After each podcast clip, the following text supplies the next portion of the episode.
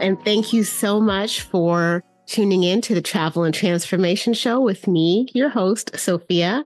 And my guest today is Angela Duncan of Empower Her Money podcast. And that's also where you can find her on IG and the best selling author of Empower Your Money. Thank you so much for joining me today, Angela. Thank you, Sophia, for having me. I'm excited to be here. Yeah, me too. Now, Empower Her Money. I love that because I think a lot of women aren't in a spot where even if they're making really great money, they're not necessarily making great money decisions. Mm. So I think when you can really empower your money, as you put it, then you empower yourself to make better financial choices.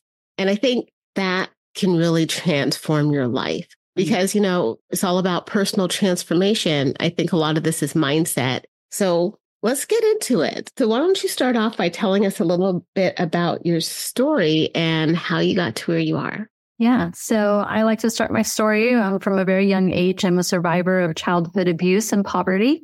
And we moved around a ton when I was a child. And so there wasn't anybody around to teach me about this tool that we call money. So when I was old enough to sign a lease on my own, I moved out and I was on the five year college program, but I worked my way through college, worked many jobs. And when I landed my first job at Bank of America, I knew I wanted to be a financial advisor and learn more about investing.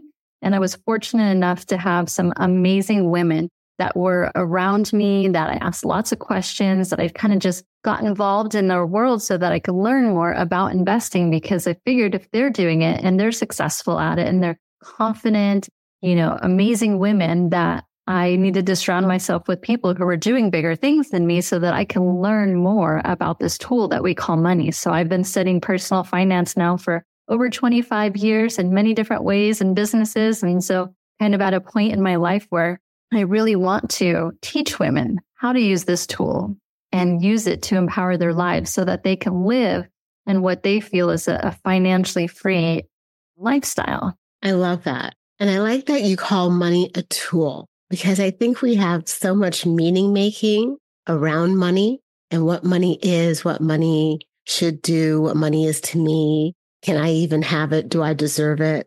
Thinking of it as a tool that right there to me is an aha moment and kind of a mindset change. Looking mm-hmm. at money as a tool. I like that a lot. it removes the emotion behind it because it's just a tool like this video we're on, right? Or like a pen. It's like you want to think of it of how do I take this tool and use it the best way possible in my life? Like you said, that mindset shifts because you're taking the emotion part of what it is. I love that. See, now I'm going to have to hold on to that piece. So I don't know if anybody else is going to take away anything, but we're in the first five minutes and she has dropped a nugget. Mm-hmm. so I know that you're into real estate. So yes. how did you get started there? Yeah. So when I was pregnant with my daughter, who is now 20, I knew that I wanted to provide her with a stable environment. And because I grew up in such an unstable home and because we moved around so much, I remember what that felt like as a child. So when you become a parent, you always want better for your kids. And mm-hmm. so I started to learn more about real estate and I had an opportunity to buy a house.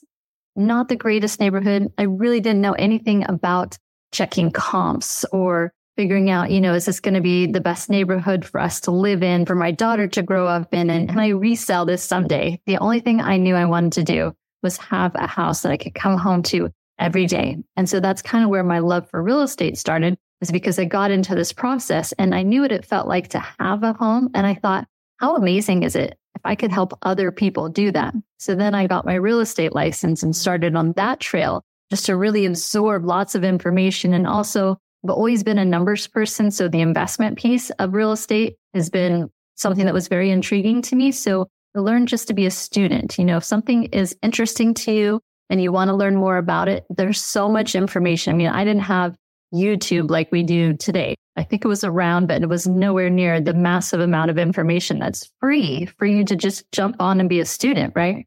So for me, it was reading books, going to the library, listening to CDs so that I can just absorb more information and learn more so that I can work on becoming what to me felt financially free. So I've heard this thing about becoming a passive investor in real estate.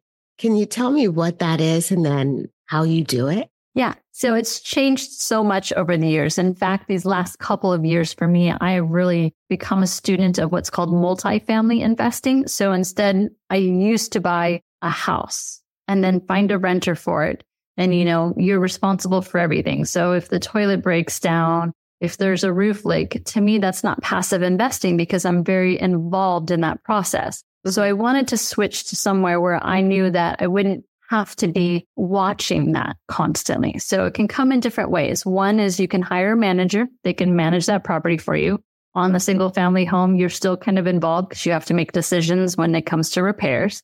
So the last few years, I was fortunate enough to become a mentee of Grant Cardone. So Grant Cardone is very huge in this multifamily space. And I thought, again, if I'm going to learn about something, I want to find someone who's doing big things and is successful. I mean, he has a $4 billion portfolio. So I think he kind of knows a little bit about real estate investing. Just so, a little. you, but, you know, in his world, you have to pay to be part of his mentorship. And so I thought, well, this is an investment for me. I want to learn how to be more passive. I want to put my money to work and not have to worry about getting calls about broken toilets on Christmas. I mean, I want those people to be taken care of, but someone else is going to manage that for me. So that's what I consider passive, where I'm giving my money to an investment and I don't have to do anything. I just receive a check every month for it. So obviously everybody's different, every property's different, all of the things, right? But how much would you need to get started to invest like in a multi family home? And do you need a group of investors to do that?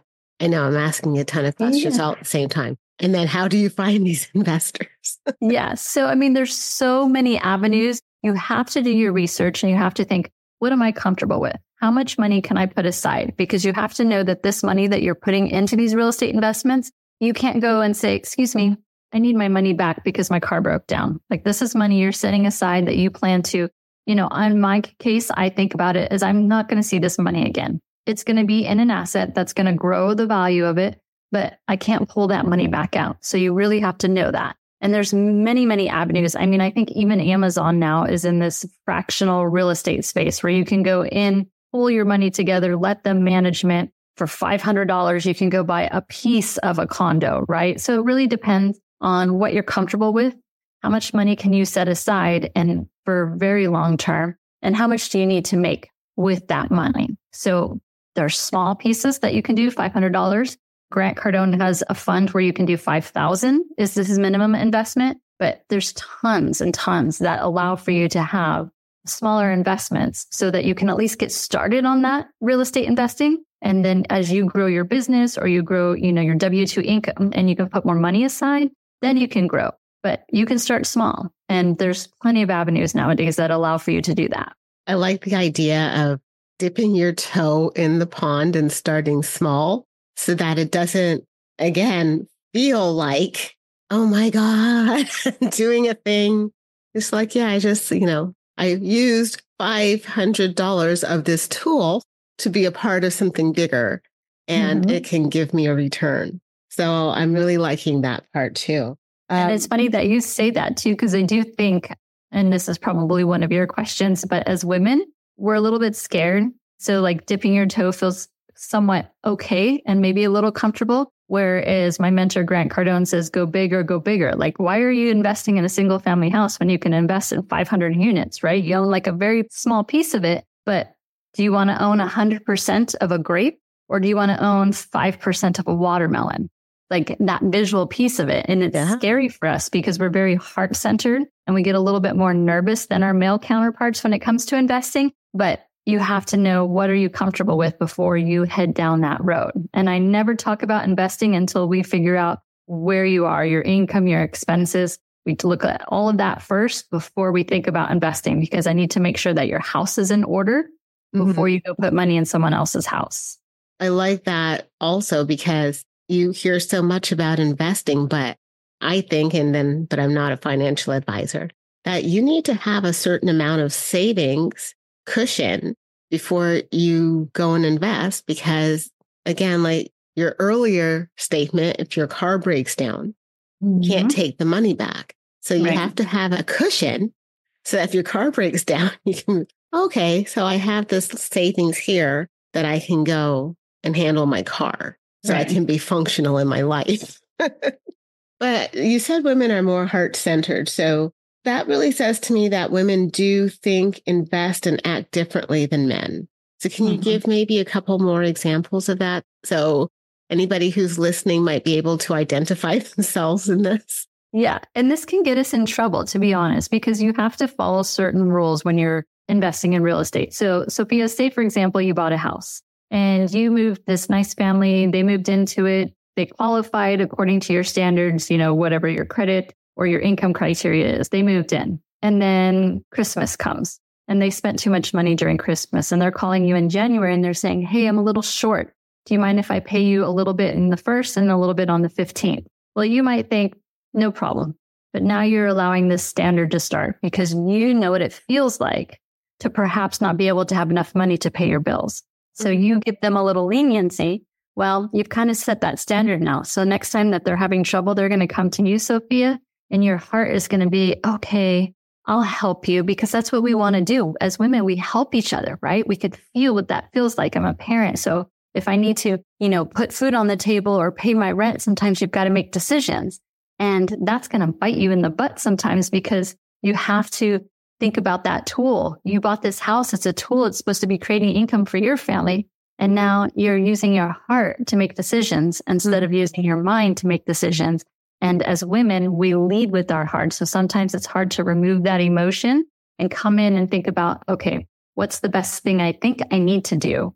And keep my rules in place because now when I go buy another house and put another family, I have to apply the same rules. Otherwise, they could be taking advantage of me.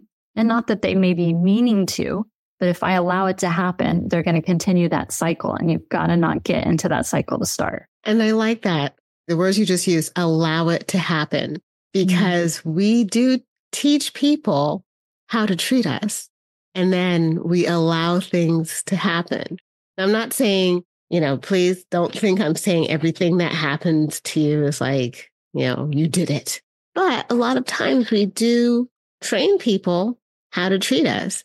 And so I think even looking at it from a money standpoint, it's like you don't really think about it that way.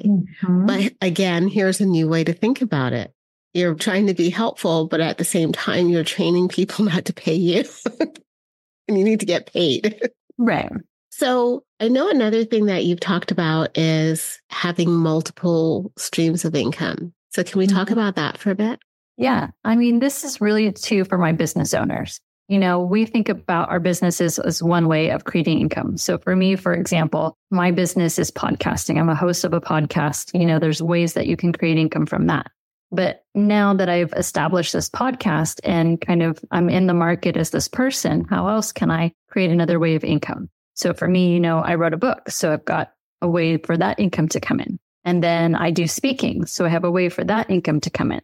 Now, it might not apply to all people, but if we think about real estate investing, multiple investments is still multiple streams of income. Now, I also have money in the stock market. I don't believe, you know, 100% real estate because I can't control either side for a lot of things. So I'm taking my risk down a little bit when you put money in different places that you have researched, that you feel comfortable, that you've hired an expert to manage. So those income comes in so that I'm never really nervous about any one. So if the mm-hmm. real estate market gets a little tough, then I've got the income over here in the stock market that's still giving me some income. And then it allows for me to have logical decisions instead of emotional decisions because I've got multiple places that that money is coming in. Now, if you only have a job and you have no other income and you lose that job, how scary that feels. But if you had other income coming in from other places and you lost your job, still scary, but I've got my bills paid and now I'm going to go find a job. And that allows for you to make better decisions when you don't have so much pressure, when you have multiple streams of income coming in. And that, especially with what we've just gone through with the pandemic and everything, a lot of people did lose their jobs. You know, it was scary. And I actually know people who are still looking for jobs since Mm. then. And they don't have multiple streams of income. It is scary because then it's like, what's next? Yeah. And then you don't make logical decisions all the time because now you're coming from a place of fear and scarcity and how am I gonna instead of, oh, okay, well, I've got that check coming in and I've got that check coming in. So I think things, you know, like giving yourself grace. If you are in that transition period, maybe you do go on mm-hmm. rover.com and you do walk like dog walk or dog sit. Maybe you go to Amazon and you read books and get paid to be the audio person of an audible book. Maybe you like to cook. Well, put some ads on Facebook and just say, Hey, I can come cook for your dinner party. Or maybe like me, I don't cook at all. So if I have a dinner party at my house, food's coming in, then I'm not going to create myself. So it's like figuring out what are you good at? What do people ask you questions about? What do you have some fun with? And make that your side hustle until you find that new job. And maybe you find out that this is going to be a business for you and that's great. Or it's just going to be a side business and that's okay. You know, whatever it is, there's so many options for you to be able to create income from Uber drivers and tutoring math from your home via Zoom. You've mm-hmm. got to go outside that box a little bit and not be so nervous, but you know, try some new things and see. You never know. You might create this whole business that you never knew that you could do because it's something that you enjoy doing that's just naturally easy for you. I like that all those ideas just easily just rolled off because they're not necessarily things that people might think about. You know, it could be your new side hustle, even if you're not in a transition period, it just could be a thing. Yeah. you know, you are just dropping so many nuggets to me. I know my audience is going to love this too, because again, I think mastering your money can really transform your life because it does allow you to do so many more things. I mean, I've heard so many times that money doesn't make you happy. It's like, yeah, but you know, you can buy a lot of things that do. or live a lifestyle that makes you happy, or have a degree of freedom that makes mm-hmm. you happy. So this tool called money can do a lot, you know, and yes, happiness does come from within and it's an inside job and all the other good things, but all the outer trappings can be pretty cool too. yeah. I mean, think about like, you know, I'm happy when I give money to my church, but I need that tool to be able to do that. I'm happy when I can, you know, give my daughter something, take her out to dinner and spend time with her. That tool is needed. So, like you said, that mind shift change, not thinking of money as any emotional thing, but what in my life do I need this tool for that helps create some happiness for me too? So, we've already talked a lot about it, but I'm just going to ask the question to see if anything else just naturally rolls off. what mindset changes beyond using money as a tool do women really need to have around money? Yeah. And you kind of touched on this earlier, but we deserve it. We deserve to live in abundance. This world has abundance all around us. And when you give yourself grace and say, yes, I deserve this, then it allows for your brain to kind of look for opportunities. We hear this example all the time. When you're thinking about buying a car, you start to see that car everywhere. It's mm-hmm. because you told your brain, this is a car I'm thinking about. And now it's looking for that information. So when you tell yourself, I deserve to live in abundance. I mm-hmm. deserve to be debt free. You know, whatever it is that is important to you, your mind starts thinking about it. And now it's looking for these ways. How do I make that happen? That's what your brain wants to do because you've told it this is what I want. So that's one of the things that I talk about. The other thing is positivity. The more that you can live in positivity, the more gratitude that we have. And I did this recently as an exercise. But it's like even the silly things that we think are silly. I have a car and I'm thankful for it. I can go get gas at a gas station. I'm thankful for it. I can turn on the faucet and water comes out. There are 90% of this world that lives in areas where they still don't have like running water. Right. Like that is something that we should be very grateful for. And when you start feeling that gratitude in your heart, it's just you share it, you shine a light on people, and when you have that positivity, that abundance flows in. And whether that's money, whether that's friendships, you know, whatever it is that you need in your life, I'm a firm believer that I have no room for negativity. The way I start my day is positive. The way I end my day is positive. It just allows for me to think more clearly and be able to create that abundant lifestyle. That's my version of what's important for me. I really like that. So, just as a side note, somebody gave me a vase, and on that vase, it says grateful. And so I put it there, and every time something pops into my head that I'm grateful for, I write it down and I pop it in that vase because I figure on the days when I don't feel as up and as shining bright and all that other good stuff, it's a gloomy day within because yes, we can bring our own weather, right? If our weather is sunny, that's great. But sometimes our weather is cloudy with a chance of rain.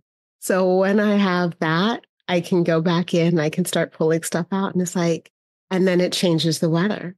It changes the weather because it's like, yes, all of these things. Look at all the great things that have happened in my life and all the things that I'm grateful for. So I love that you brought that up. And for me, it's a practice. You know, mm-hmm. some people have a gratitude journal, but I've just decided to write on my little index cards and just drop them in this vase. And so I look at the vase all the time and I see it packing up with all the stuff. And even that is a visual reminder of all that I have to be grateful for. Yeah. So I and like that you really brought that up. That's really good. Yeah. And it is awesome because it does take effort. You know, if someone's listening and they're like, well, I'm not a positive person, or I don't feel like I'm in a positive environment right now, it takes work. Like you have to choose to write that card. You have to choose to read it when you're not feeling in that positive space. These are all action items that we can do, we have control over. We have to choose to do that. So even if you're not in that positive space, which I was not always the positive person. I mean, when I was married to my ex, I would call myself the realist. And he's like, no, that's just another word for being pessimist. Right. And so I didn't want to be that person anymore, but I had to choose to take the action to be different. So it is every day. You've got to keep choosing that decision. And choice comes in so many different ways, right? Because I believe everything you do is a choice. And even when you don't realize you're making a choice, it's a choice. And when you don't do something, it's a choice. Mm-hmm. So that's a whole other way of looking at the way things move through life, right? Or the way people move through life. Because sometimes it's like you hear people say, Oh, I did this because I didn't have a choice. It's like, well, yeah, you did. It's just this is the choice you made. Uh-huh. And when I even think about that and some of the things that happened in my life, it's like you have to take a step back and say, well, what choice did I make? Or what choice didn't I make that has me in whatever the situation is? And mm-hmm. then be mm-hmm. able to take responsibility for it. Right. And know you can change your choice. If you made a choice, didn't work out, make a different one. Yes. Yes. I love that part. So, what tips can you give to women for mastering their money? Maybe as many as you can. Yes. Because you just keep dropping the bombs, but. yeah. So, first, and it sounds simple, but knowing your numbers is huge. So, a good exercise is to print out. And I like printing because it's very visual. But if you pull up your credit card statements, pull up your bank statements, and print out 90 days, look at your numbers. What are you spending money on? And take a highlighter. And I want you to really challenge yourself and think about do I really need this? Is this helping me to get to my goals? So when you first look at what you're spending money on, I mean, the average person has like 10 subscriptions between Netflix and Hulu and gyms and any app that you've downloaded. You know, Rocket Money is a good app that helps you to track and cancel your subscriptions. But even if it's $5 a month, if it's not serving you, then cut it loose. Take that money, tell it where to go and put it into something that's going to be serving you and helping you to reach your financial goals. So the first thing is always look at your numbers, figure out what is your income? What are your expenses? Cut out everything that you do not need. And then think about, you know, let yourself sit in that for a little bit. So if you're just going through this exercise, give it a few months because you may say, Oh, well, now I definitely don't need this. Or you thought about cutting something out, but you were a little uncomfortable about it, you know, sit on it. And then maybe next month you'll finally say, I don't need that. So then once you figure out how much money you have left at the end of the day, your idea of the savings account, absolutely. Got to put money away because things will happen. It's just a part of life. And you want to have some money set away so that you feel comfortable. So you've got that money set away, but also keep in mind that that savings account is meant to be used. So when they say like saving for a rainy day, your car breaks down, that's your rainy day. Use that money, then put some money back into it. And now, where do you want to invest? For me, it's real estate and stock market. That's what I learned. That's what I became a student of. And it could be different for different people. There's lots of different avenues to create income, but having those numbers first, savings account, then start with your investing. And one of the first things I always say about investing is my retirement. I'm a mother, but I have to save for my retirement first because my child can go get a loan for a car, for a house, for her education. I cannot get a loan for retirement. So it has right. to come first. Those are my first three steps. And when you get those down, then we can start looking at real estate investing because you've kind of mastered and told what your money, told your money, this is what I want you to do for me. So have a date have a money date. Yeah. Print out your statements. And as you're talking, it's like I'm listening, but then there's that little piece in my mind that's like, yeah, if you printed that out and you really saw where your money was going, would you be happy with that? but at least you know. Now you know what you're doing, right? Exactly. And it's not like I don't know what I'm doing, but it's the visual. Uh-huh. And it's so easy. That's the hard part. It's just so easy because every time I click that button online and then I get the present at the door, mm-hmm. it's like you get that dopamine rush. yeah. Maybe delete the app for a week.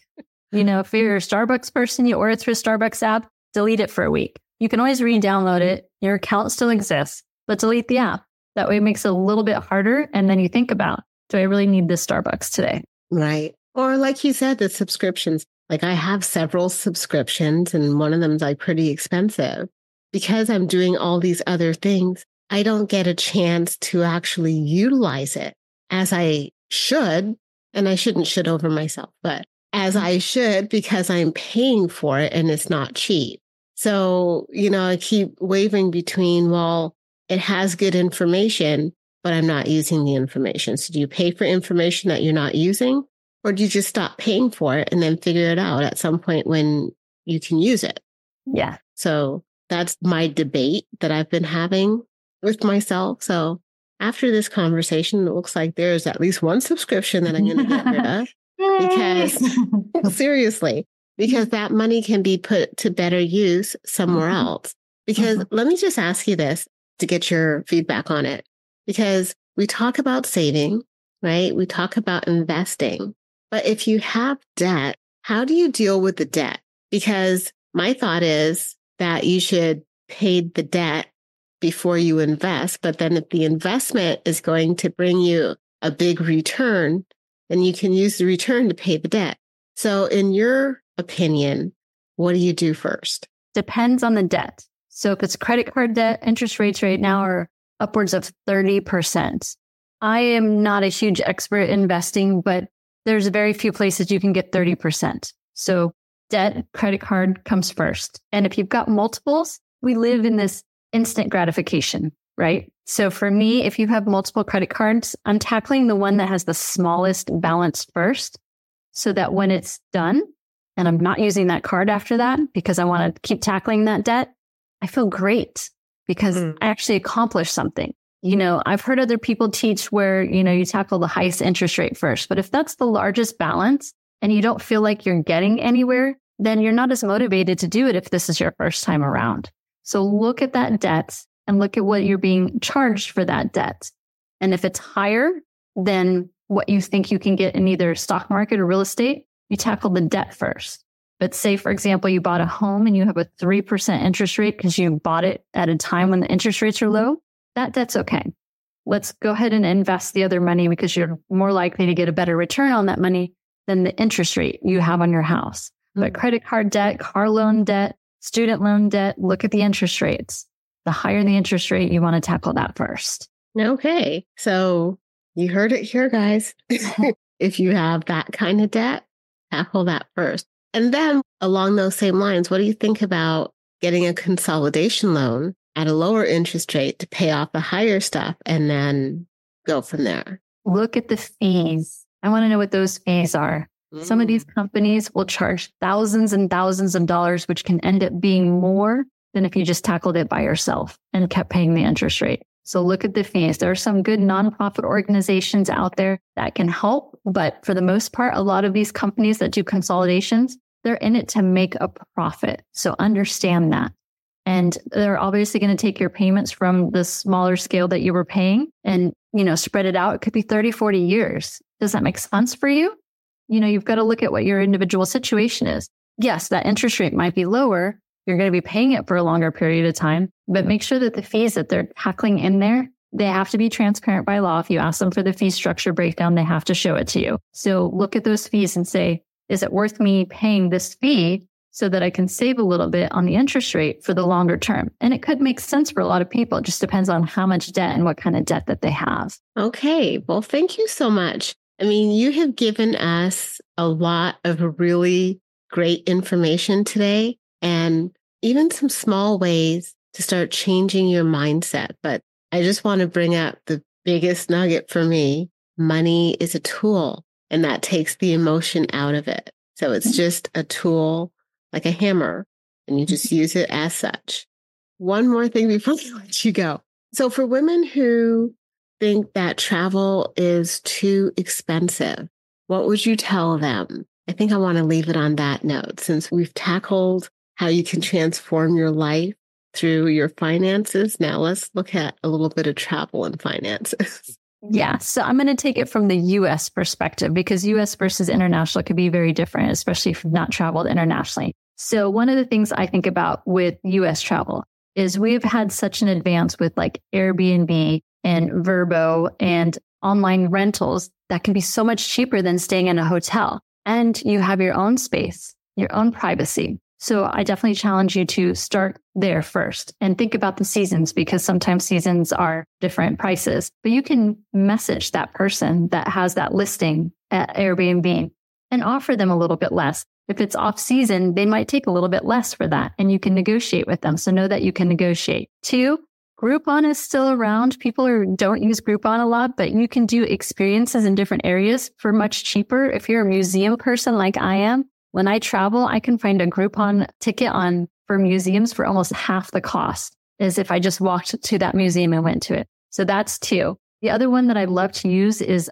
CardCash. It's an app. So say, for example, I know I'm going to be driving and I've mapped it out. I know what kind of gas stations are going to be in the area. I can buy a gas gift card on the app for like 5% off. Or maybe I know I'm going to go to a specific restaurant. I can find a gift card on that app for maybe 10% off. So I'm saving money by looking for different ways to do the same thing, but just do it a little bit less expensive with the technology that we have available for us. So those are probably my three tips for you if you're thinking about traveling and to help you save some money. Okay, I like that. And sometimes it's not about, as you're saying, it's about saving money as you're doing the things not looking at it as such a huge expense, but looking at ways that you can save while you're doing it. So mm-hmm. that again is a different perspective. And I think a lot of things that we do in life is about perspective mm-hmm. and how we choose to look at things. So thank you for being here. and if you guys want to find her, again, her IG is Empower Her Money. And you can also listen to her podcast empower her money.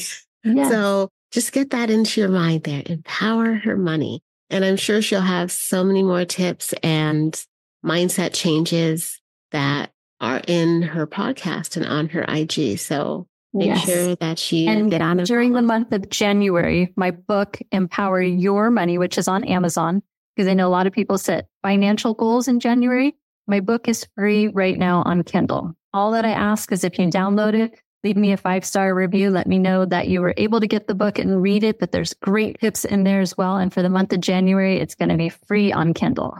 So is that any Kindle or is that Kindle Unlimited? Any Kindle. Oh, Anyone. Okay.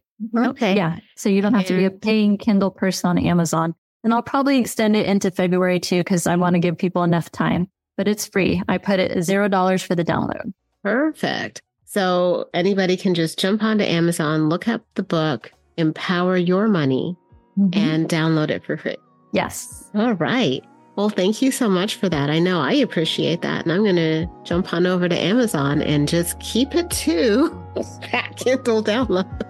So thank you again and have an amazing day. Thanks, Sophia.